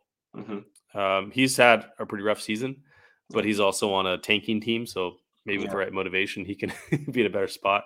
Yep. All right, I want to talk. Uh, moving on from this, and we, we got to a bunch of questions. So if you guys have any more questions, let us know. I want to talk about the Brooklyn game, and I want mm-hmm. to talk specifically about the king of the fourth, Mr. DeMar DeRozan. Holy crap, man. Uh, DeMar DeRozan has been mm-hmm. absolutely unbelievable. So let just I, I just want to let you, I just want to see what you think. What what do you thought about DeMar DeRozan's performance these last three games? I mean, the smile can't come off my face when you when you when you want to start talking about DeMar DeRozan. Um, I think, you know, when you got DeMar, you kind of you kind of had a sense of like what you were gonna get. You know, you got a guy can, can be your, your second option on one come some nights and third option on others, depending on Vooch. But I mean, you know, the playmaking was something that you really banked on him. You know, when, when getting him and late game situations with like taking care of the ball. Not so much like obviously he can score, uh, but mm-hmm. like it was more so like you know we got a guy that you can run some you know bring it up. We won't turn the ball over and we can get into our offense and get a good shot. But like he's been that and more. Um, he he's been all NBA. he's he's been all NBA. Like he, he and Zach are shoe ins to the All Star game at this point, right? Yeah, yeah. starters too, probably two starters. I would I would I, I don't know, but I think I, Demar's starting I think Demar's starting for sure at this like, point. Uh, wow, man! Like Demar has, I mean, for me, like one of the biggest. I think we when we had Don, uh, Darnell Mayberry on, we had talked about you know how this team could fit, and uh, with Zach on a contract year, would he be okay with like deferring at times and being the guy in late game situations that could be comfortable with being off ball and allowing Demar to be you know, depending on who's hot, but most of the time it's been DeMar and these, well, I mean, they're both really good in the fourth this year. But like most of the time it's been DeMar taking big time shots in, at the end of the games and things like that. So you just wondered if if that was going to be, you know, if Zach was going to really take that step knowing he was looking for that big money. But like the fact of seeing these guys love playing with each other, Zach literally in games giving it to DeMar and being like, hey, go to work. Like it's it's been amazing, man. Like it's been amazing to see that we have two guys, three when Vooch is is is doing his thing. Um, but most of, for the most part, you have Demar and Zach that you at the end of games, teams are sweating bullets because you don't know. You got Zach who can shoot it all over the floor. You know, wherever he wherever he's at, most of the time he can knock that shot down. Demar you know where he wants to get. You know exactly where his spots where he wants to get, but it doesn't matter. It, it doesn't. God, he will get to his spot. He'll shoot over a contested hand. Some games will shoot over the help. It doesn't matter. If he's in his spots, for the most part, it's going to go down. And yep. um, wow, man, talk about the basketball gods blessed us, man. Because I, I think crazy enough, he's probably outperforming that contract he got.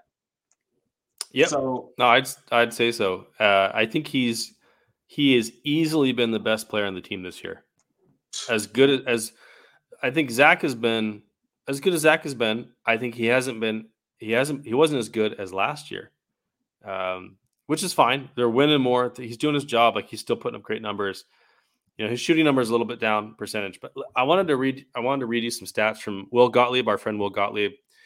You guys should definitely follow him on Twitter and follow. Uh, he's now one of the co-hosts with Mark Karantzoulis on Bulls mm-hmm. HQ. Zach and Demar in the clutch this year. Zach has had 39 minutes in the clutch. He has he scored 46 points, which is the most in the entire league. He's shooting 52% from the field, 94% from the free throw line. And here's the here's the biggest stat that impressed me. He has not had a single turnover in the clutch this year, which I thought was his biggest single weakness from last year was turnovers in crunch time. DeMar has been a huge, huge help with that. Obviously, you know, Lonzo and Caruso and, and Vooch uh, have a big effect on that as well. DeMar in 37 uh, crunch time minutes, 36 points, which is seventh in the NBA, shooting 59% from the field and 100% from the free throw line with only one turnover. that these two guys have been unbelievable unbelievable. They have a plus 9.1 rating, net rating in, in the in crunch time. So that's Will Gottlieb that, that tweeted that uh, yesterday. So this is what we wanted to uh-huh. happen. This is the reason why we thought DeMar would be the perfect candidate to bring in next to Zach because he takes some of that scoring load off. He's reliable in crunch time. He gets to his spots, as you said. He doesn't get sped up. He doesn't get slowed down. The man is a machine. He's the man is just in his office hmm. doing his work. Doesn't care what visitors come, doesn't care who's emailing him. The man just does his work and he gets it done every day. And he's doing it at, at the highest level I've ever seen. Uh, so the, now the question that King TMC uh, asks here that I want to ask you is can he keep this up for 82 games and into the playoffs? Can he do what he's doing now? Can he continue to do this? Is it sustainable? Uh, you know what? I think I think so, man. Because okay, maybe not as at the clip, but I think very I think it can be close to because if you think about like how teams are playing the Bulls, for the most part, DeMar's not getting the best defender. Um, like teams are still sending the best defender to Zach. Um, and I think going forward, maybe teams switch it up, but I don't know. I, I, as a coach, like I don't know if I switch it up. I would I would probably say, you know, just let that dude continue to shoot contested twos, and we'll we'll keep our best defender on the perimeter guarding Zach because you know that's that's the, the sharpshooter. You know, the guy that can get it off the bounce and he can also knock down three point shots.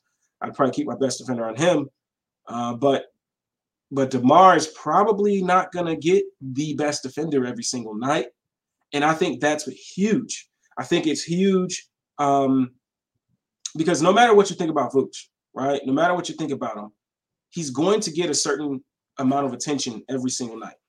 Yeah.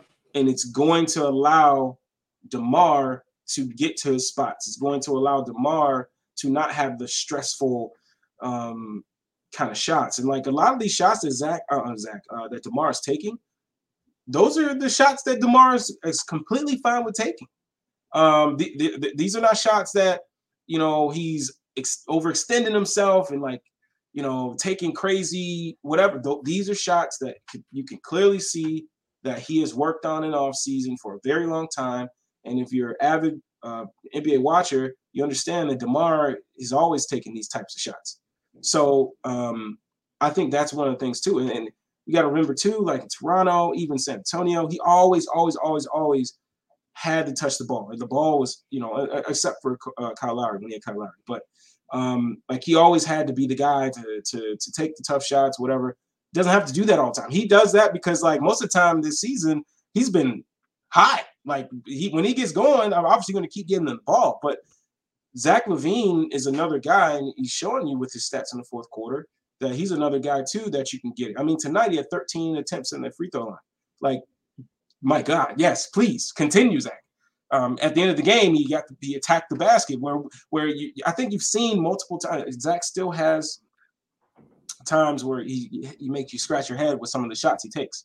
But I think in the crunch time, um, the last couple games, like he's there's a couple, couple possessions where I'm like, whoa, okay, that old Zach would have tried to take a contested th- step back three, but he, I mean, tonight he got downhill uh, on a shot that he could have taken a contested step back three, but he took it downhill and got got uh, got to the got to the bucket and finished and up and under. Um, and it's like, I think over time it's going to get better. I think right now you're you're just getting wins how you can get wins because guys are still trying to gel and, and get even better. Like I, I think people uh, see the wins and like, oh man, they're they're they're where they need to be. Like, but it's like the best thing about this is they're getting wins, but they're not completely 100 percent like uh, in sync and uh, uh, offensively. Because I think you can tell by if you look at, you know, obviously in the transition, they're they're damn good. But in half court, that's when they drop off a bit. And I think that's going that's going to change with more time. As you can see for people that watched the Nets game tonight, like I told Chris earlier, it's like when they would try to when Billy had told uh, Demar to come to that left that left hash and told guys to spread out, and they were going to run the Zach and Demar pick and roll, which eventually with Zach usually turns to a pick and pop. Uh, but like Zach popped to the wrong side and ran into Demar. Like that stuff happens when you're not completely gelled. You you're not you don't you're not completely completely at where you need to be when you're playing. You know, uh, as you're learning, uh, because once you start to learn and figure out where guys like to be on the floor, that stuff doesn't happen. You you know so. Uh, but that's where I'm at with Demar. I, I think I think that it can I think it can continue because he won't see the best defender every single night. And when you have Vooch and Zach on the floor, it's not going to be as stressful um, as it has been in the past because teams could just really key in on him. Um, so, I mean, I, think I'm on, lot, that was really long winded, but I think I'm on the end of, uh, I think it can't continue. Sorry. Sorry. no, no worries. No worries. That was really good. Um, it's interesting because I, I agree with you. I think the now the efficiency may not always be as good as it is now or the or the the numbers but as you mentioned, he's getting to his spots and he's he's taking shots that he's always taken. He's been taking them for 13 years. You notice with Zach, Zach does get still get rushed a little bit under pressure, and he'll he'll get at those spots where you're like, did you really need that step back three there? You know, did eh, sometimes he'll there was a game where he he he like he he like pulled a double team into the corner with him as he dribbled. Like he mm-hmm. dribbled into a corner getting double teamed to, to mm-hmm. like put himself in a tough spot to make a pass or a shot. So he's getting he's he's got to work these things out. And as you mentioned there's a lot of room for improvement there. But just having demar and zach next to each other takes pressure off of both of them and allows them to take better shots and make better decisions. Um, now king tmc mentions the playoffs are different you can game plan for a player better and that has been a weakness of demar's where they have game planned for him yeah. um, in in past playoff in past playoff um, series. Now, I think where that's different, and it always comes down to situation, but the situation with this team, he has a lot more. He has a lot more high end talent than I think the Toronto teams that he was on did have. Now, Kyle Lowry is an amazing talent, as you know, um, but he is not the scoring threat that Zach LaVine is and they never had someone, you know, like, like Valanciunas gets better every year. It seems like, yeah. but he wasn't that guy. He wasn't as much that guy. I think when when they had those teams. So, but you never know. I mean, he, that that trend could continue. But my my initial thought on that is, I think it's going to be they're they're definitely going to game plan for Demar. They're going to game plan for Zach, and they're going to have to counter that. But DeMar does have playoff experience. He's probably seen some of the looks that they're going to throw at him in the playoffs. Mm-hmm. Uh, Zach is more who I'm worried about because he's never been in that situation. But you saw what happened with uh, a very similar player in Devin Booker when he had a guy like Chris Paul next to him and the Suns went to the finals. I'm not saying the Bulls go to the finals, but I do think that having stars next to you that have been in those situations before will help kind of ease the transition for Zach. And I think it's going to make DeMar's job easier in the playoffs. And Vooch obviously has been in the playoffs as well and, and has has been has performed very well individually in the playoffs, even if his team you know didn't end up uh, doing a lot of winning. So I do think that that core three guys is going to be really really hard, even in a half court uh, defensive setting in the playoffs to guard on a nightly basis. Uh, it's just going to be tough. They have to guard those three guys. That's going to be a, a tall task.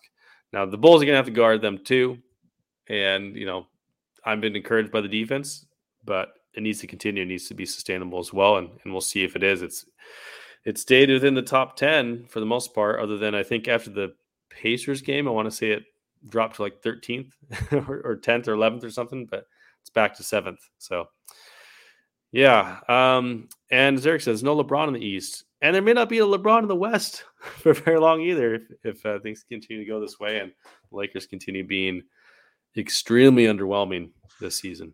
I think that's a great point, man, because I think those Toronto Raptors teams that uh, that he was on for a lot of for, for the most part, I think they had the best record one year. I think I think I mean LeBron really dismantled. I mean, think about as us as Bulls fans, man, like what he did to us, you know. So um, you know, I think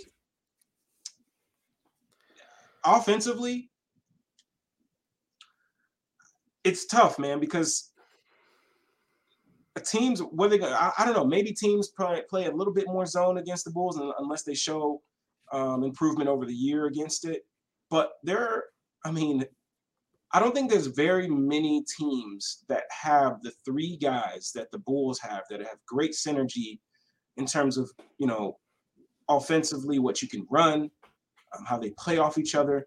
Um, it's going to be very hard, you know, for teams to do. I mean, look at what the the Bulls against the Heat, which I think defensively, I think they're probably well without Bam, man, that's gonna be tough. Who knows how they're gonna be when Bam gets back? But um, and, and that, that uh, King, T- King TMC brings a great point. Giannis in the in, in the Bucks. Um, I was gonna say the two teams that I am worried about are the Bucks and the Heat because they do have three guys that kind of have that synergy mm-hmm.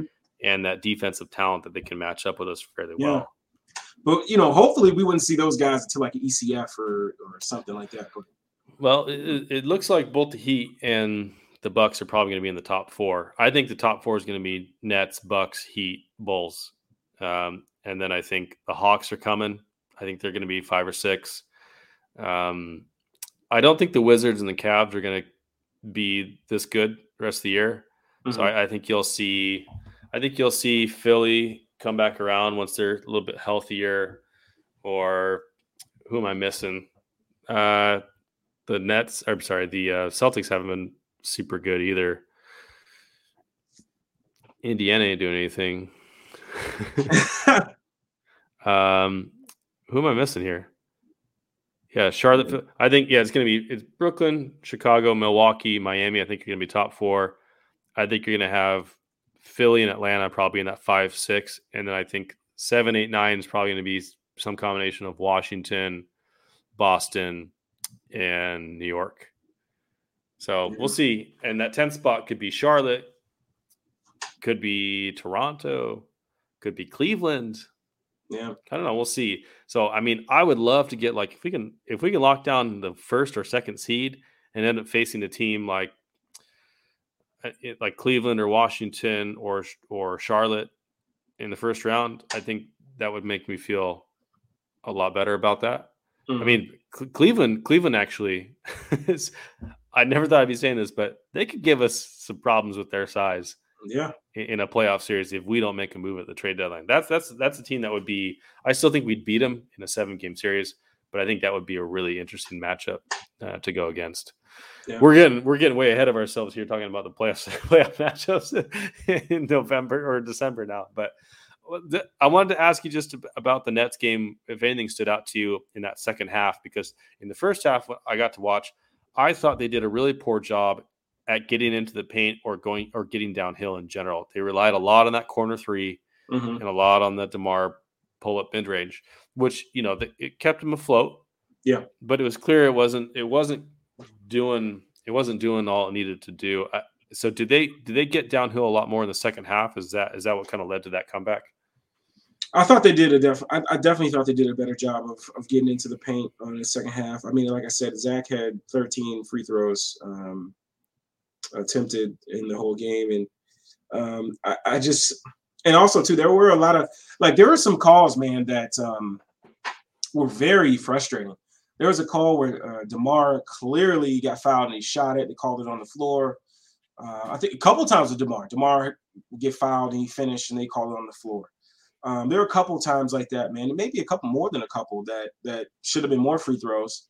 Um, and I mean, the free throw discrepancy was uh, was was big, but still, I thought there were there were times for more free throws. But um, I, I thought the Bulls did a, a, really good job in terms of um, one of the things I wanted to talk about was James Harden. He looks. I don't want to talk trash on him. I don't he look. He, he, he looked. He looked gassed tonight. Yeah, yeah. I think it's because he, they played last night because he was getting right to the rim and just yeah, yeah. Even this second half too, pulling, pulling a vooch. He, he you know short, leaving them short or just you know it was like man like even old old James it didn't matter if it was a on the second back of the back he was still giving you 30 plus so it's like man but um the way Lonzo was guarding um James Harden like what I loved about it was like you know how he's so good at like if you reach in he, he he's good at like getting that like rip foul. Same thing that like Demar does. Uh, and I, I love the way Lonzo was guarding him. Like he just kept his arms out wide.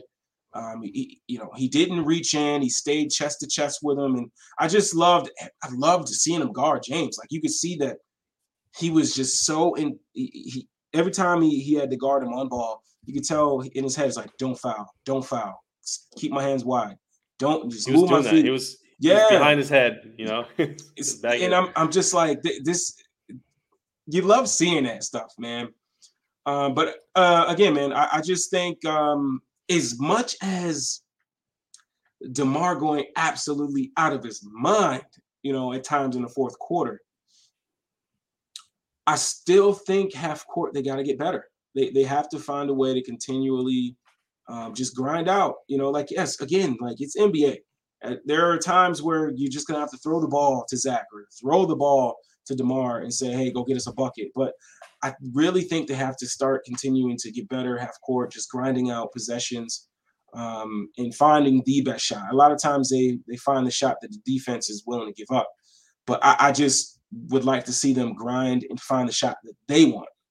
Um, and obviously, I mean, they're gonna leave Lonzo open. Fine, you know, Lonzo is a guy, you know, they can shoot 40% on catch shooting threes. So I guess that's what you want. But at the same time, I would love to see them try to generate some type of, you know, movement to to get a, a, drive to the basket, you know, try to get to the free throw line in, in moments like that, you know. Uh, but other than that, that's like nitpicking, man. I mean, they they um I mean, when you got two guys like DeMar and, and Zach, you kind of just, especially in the fourth, I mean, you just kind of let them cook at certain points, man. It's just like, why am I going to take the ball out of your hands when you when you got it going like that. So yeah, yeah man. Yeah. Hey, King King TMC, thanks so much for the love. Appreciate that.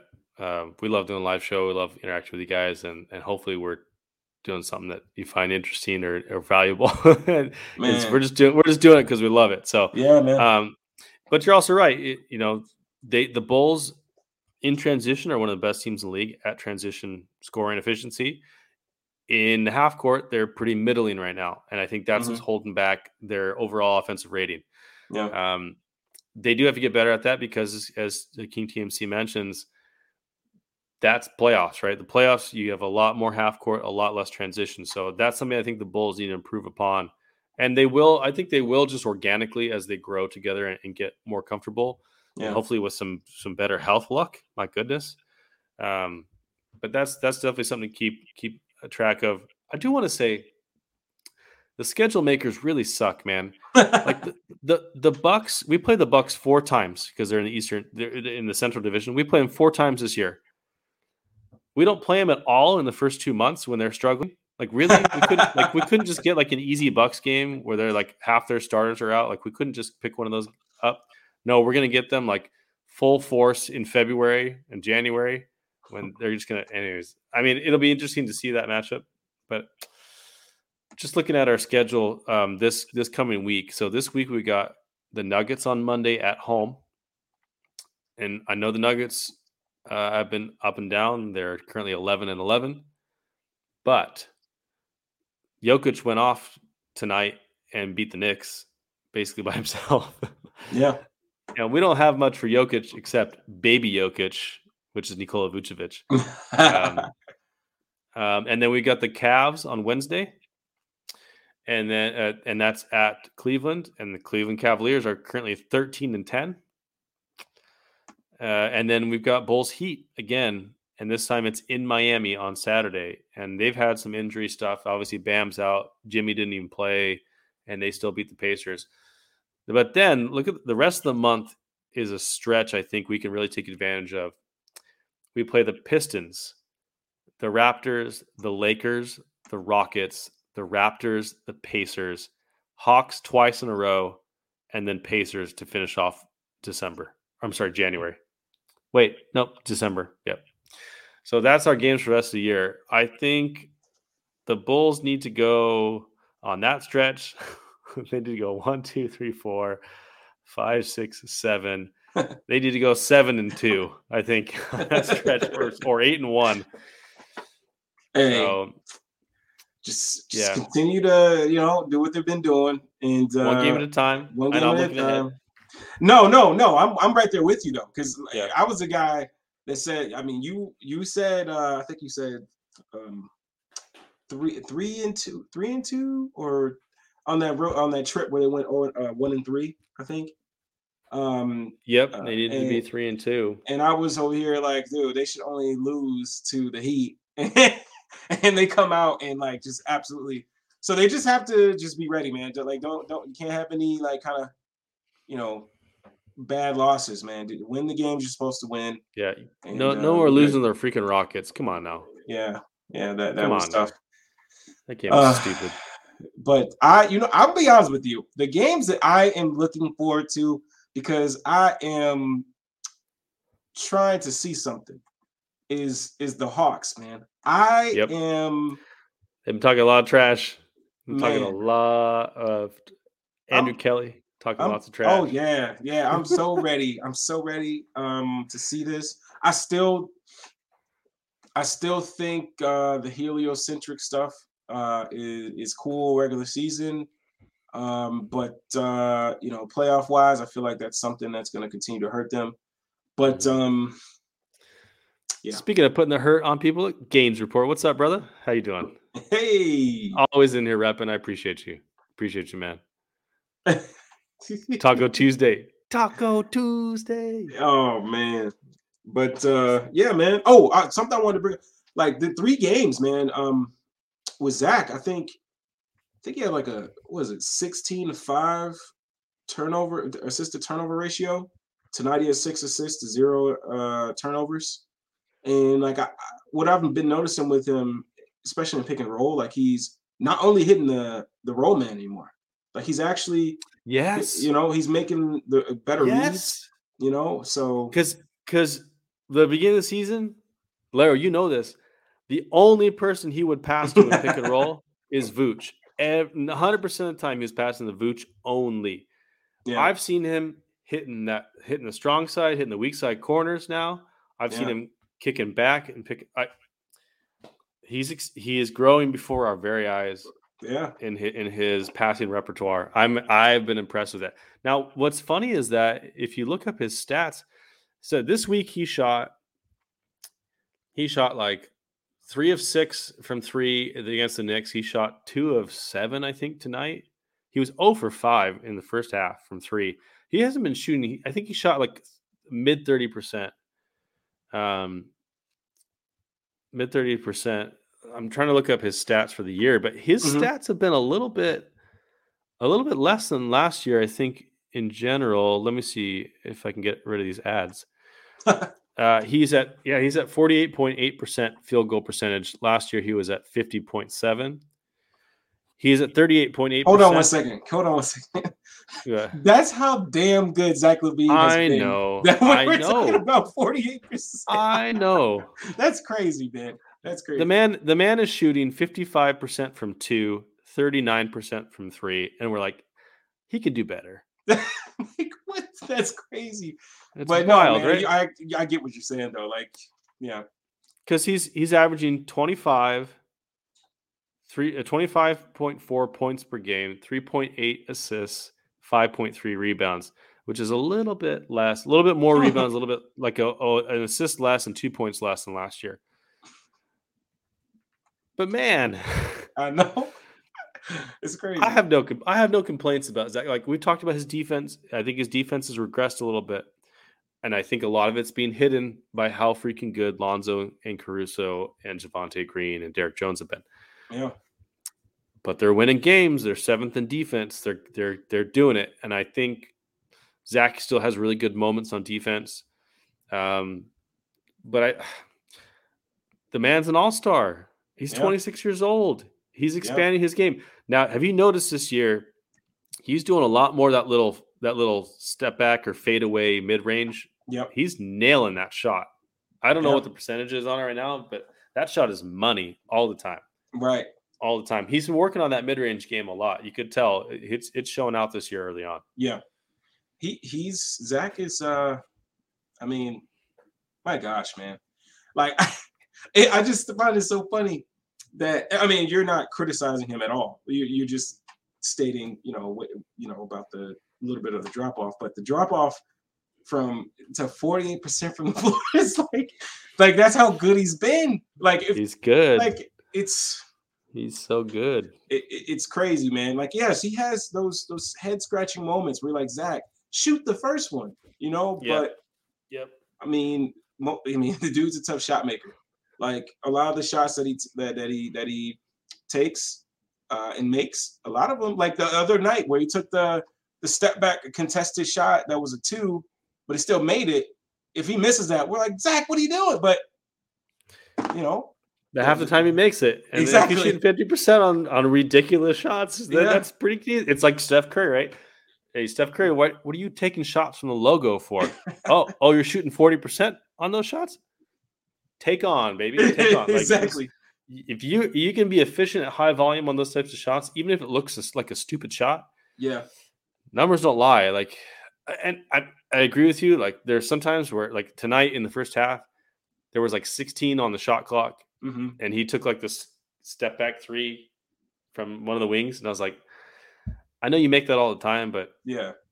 is that really necessary right now? Like, you guys Yeah. are closing this, closing into this lead. Yeah. But the man, the man is a bucket. So I, He I. I really, I really, I'm just nitpicking. If I, if I have any criticisms, it's just nitpicking at this point. Man. You yeah, we got, we got King TMC hyped to rewatch this game. Me too. I'm watching it. I got to go to bed soon. But Me uh, too, man. but uh, in the morning, I'm going to watch that again. I'm excited to see the It- second half. So It, I mean, it's. I I don't know how much I can explain. Like, I don't know how much more I can explain how happy I am to be able to turn on a Bulls game and and, and be happy to watch a Bulls game, um, and know that they're going to compete. They're, going to compete, and uh, for the most part, you expect to win. like we, I think I think we went from like maybe we win to like we should beat this team. Like it's it's great. It's great. it, it's true. It's true. Um, and I don't, I don't necessarily expect to win every game, but I think they can. They can. They can compete against anybody. They can win any game, and they should win most games. So Yeah. That's I'm my bad. I didn't mean be. to say like every game, but I mean like in certain. no, no, no, certain- certain no. games. You're good. I got you. I got what you're saying. Um, it's, uh, it's hard to complain. Merry Yeah. Christmas to Bulls fans, and, and hopefully, man, please, injury gods, just please, just Yeah. nothing crazy this year. Just you've already you've already extracted, you know, your pound of flesh here with with taking Patrick Williams out and having like half our team get COVID already. This COVID Every- thing is ridiculous. Mitch Rob is. Actually- oh my gosh, man, Mitch Rob. Actually, I want to to take you off of that subject because I know where that's leading. Alex Caruso, I'm a little bit worried hamstrings. So I, I, I partially tore my hamstring last February playing ball. I couldn't walk for three days, and then it took me about six weeks before I could play basketball again. but really like eight or nine weeks before, I felt like good. Mhm. And even today, it's been, you know, eight months since then. Every time I play basketball, it's like it feels that hamstring feels tight. It doesn't feel the same. Now, I'm not I'm not worried about re-injuring necessarily, but hamstrings typically are easy to re-injure. And obviously, if Alex was playing, he didn't have as bad a hamstring sprained as I did. Maybe he just has that pain tolerance level. I literally couldn't walk. Like I could not walk for three days. I was like, you know, like it's just like a wooden leg, you know. yeah. Um, but he he you know he gave it a go, gave us a couple threes in the beginning, his usual Alex stuff. But he he looked a little hobbled. Yeah. I am, you know, with the schedule coming up this week, that all three of those are tough games. Uh, what do you think? What's your concern level with Alex Caruso? And do you think he should be sitting the next couple of games? Uh, first thing I would like to say is like I'm happy that we have Billy as head coach because I feel like it was Thibs like oh you keep playing you know like he would have he would have like kept him out there. But um thank God that Billy you know noticed that because you could see it in the broadcast like you could see he was wincing a little bit so um, I'm glad he got out of there. But yeah no I- I think anybody that's ever had a hamstring injury uh, soft tissue any type of soft tissue injury um you should be you should be a little worried because you just never know like you know Yeah. one day Especially like, ligaments, man. Yeah they take they take time. you, you just you just one day you wake up you feel oh man i'm good you know and you Yeah. know you, you try to do something and there it is again feels like there's like a tennis ball in your in the back of your leg or something like that like it, you just you know you hope that you know he gets the good treatment um and is able to work his way back but you know he- that's a tough if, if he's got to be out for a while it's tough you know that's what Put i'm worried about Put it put him on that Braun two week Ah. trip to Miami plan. That works for him every year. I don't know what I don't know what drugs they're injecting him with, what what performance enhancing drugs they're doing, but it's working Yeah. for LeBron. Um, let's see. Shoot, I had something. I had one more thing, but it's gone. It's gone from my mind. Uh, but Cruz has been a revelation. yeah Love that guy. Love that guy. yeah Caruso's been Uh, been great, man. Been great. I, been great. I, I even thought about buying a headband, man. I, I've never, even when I play ball, I never wanted to wear a headband. Never. I hate headbands. But like, mama's I want to be able to do, you know, do the whole Yeah. wipe the headband. I know. It's amazing. Well, listen, once again, I thought we would talk for like 30 minutes, 45 minutes, and we have overshot our estimation. I don't know why. We should just treat this like the dunker spot and you just go for two and a half hours every week. Everyone that's listening and their ears are bleeding already, like, please no, please stop. Um, Like- but with just once a week, I feel like once a week is so little I can talk about ball with you. And Yeah. uh, I could do it for a lot longer. And we didn't have any film tonight. And if we had any film, we'd be here for another two. Um, but we'll we'll try and get some film for you guys next week. But I've just just been a lot of fun. A lot of fun. I need to get I need to get myself a jersey for Christmas. I'm hoping the wife pulls through on that. We'll see. but I think I'm getting I'm getting a Zach LaVine jersey uh first off. But I, I may invest in the headband or the Caruso jersey at some point. I may get a Demar jersey. Man, I love this yeah, team. man. Demar Yeah. deserves the jersey, the, the jersey purchase for sure. I just don't have the funds, but I would love to get a Demar jersey too. Whew. Um, anything you want to you want to touch on before we sign off for the evening? I mean, I think I think we've touched on everything. I like I just if you guys have time, you know, all the listeners and uh, people that are viewing us right now, if you have time, take some time to either go on YouTube or or or search all the bad takes about this team, all the Nick Friedel takes, Tim Bontemps, everyone, and just sit back, have a glass of wine or beer or water, whatever you drink with a snack, and just listen to it.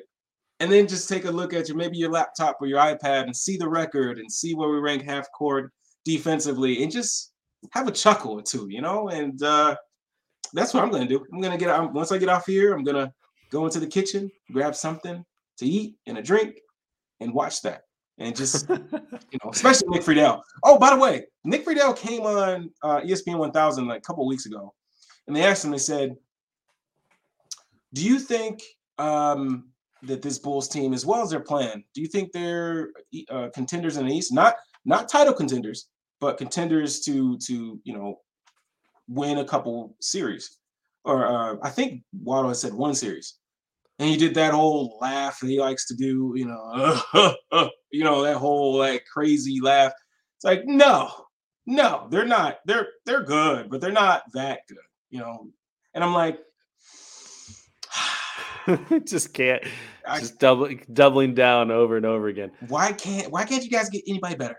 Just get Nick doesn't like the Bulls. Get somebody that actually is pretty even and talk to you about basketball. But yeah, I just had to say that. Um, yeah, John Hollinger, you're definitely right. But you know what? John Hollinger actually has has, has tweeted and said that you know I was told you know I was wrong. So I, I yep. respect John. You know, so he's not doubling down. Yeah, like I'm just saying. After after 24 games, almost the fourth of the season, the Bulls have the highest point differential in the East and they have the number two record. They're they're half a game behind the Brooklyn Nets. So, yeah, yeah, Hollinger, Hollinger, Paul, he's he's uh, he's turned it around. Nate Duncan turned it around. Dan LaRue turned it around. Um, they, they, all kind of Seth Seth yeah. Partnow did. Yep. Um, even Tim Bontemps ate crow, and he's like, "Bulls are back, baby!" Like everyone's on it. Nick Friedel is the, is the final holdout on uh, on Ignorance Island, and uh, he's gonna die on that hill, baby. That's okay. That's all right. That's okay. It's it's a wor- it's he's a gonna, worthy cause, I guess. He's gonna bring up real plus minus and talk to you oh, why you know that's what he's gonna do. You know that's what he always does. I love it, man. I love it. Well, hey, thank you guys so much for the comments uh, this evening. It's so nice to be back. I, I know I, we're we're here every week. I don't know why I'm back, but I feel like every Saturday I'm like, yes, we're back. We get to talk about the Bulls again. Um, Hey Vince, uh, I'll give credit to Vince. Vince Goodwill yeah. said, "Hey, this Bulls team is going to yeah. be good." He was he and Chris Herring uh, were were one of the few, besides us, of course, that, mm. that thought your beloved Chicago Bulls were going to be a force in the East. So glad it's happened so far. Yeah. A lot of season to go. A lot of season to go, and the you know you go on a four game losing streak and you're in tenth or eleventh yeah. in the East. So you know the Bulls got to keep bringing it hope for, hope for good health. But uh, thank you guys for the comments. Thanks you guys uh, for hanging out with us. And uh, oh, I did want to mention if you guys did not get a chance to listen to last week's episode uh, with Alana Tahauer, she was uh, incredible. She also gave a lot of good insight on the Miami Heat, which is one of those teams that I, that Larry and I, I think, have both talked about. Um, you know, being a playoff team that would be a, a real tough challenge for us. So definitely check out that episode if you haven't on YouTube. Um, there was a little problem with uploading to podcast form, but it is up. So please, uh, so please go check that out as well and give her a follow. She's awesome. She yeah. she does. Um, uh, she's a associate producer for NBC Sports Chicago, and just a, just a really cool person. So it was great having her on, and we'll try and get you know continue to get more cool guests for you guys in the future. Um, yeah, but you guys enjoy your weekend. Enjoy your yeah. weekend. Listen to Laro Golden. The G stands for gets. oh Long man, long time. I know, right? Man, couldn't win with that guy. You know, but uh, yeah. Uh, it's Alana Tahauer. Uh, and you, if you just look us up on YouTube or on on the uh, look under Barroom Network on any podcast platform, you'll find the episode uh, uploaded recently. It was, it's called "The Heat Is On." Is that the episode title? So go check that out, guys. Otherwise, see you guys next week. Go Bulls. We got a fun schedule. Fun never ends, man. Nope. More stuff today. More stuff tomorrow. All right. See you guys. Peace. Peace.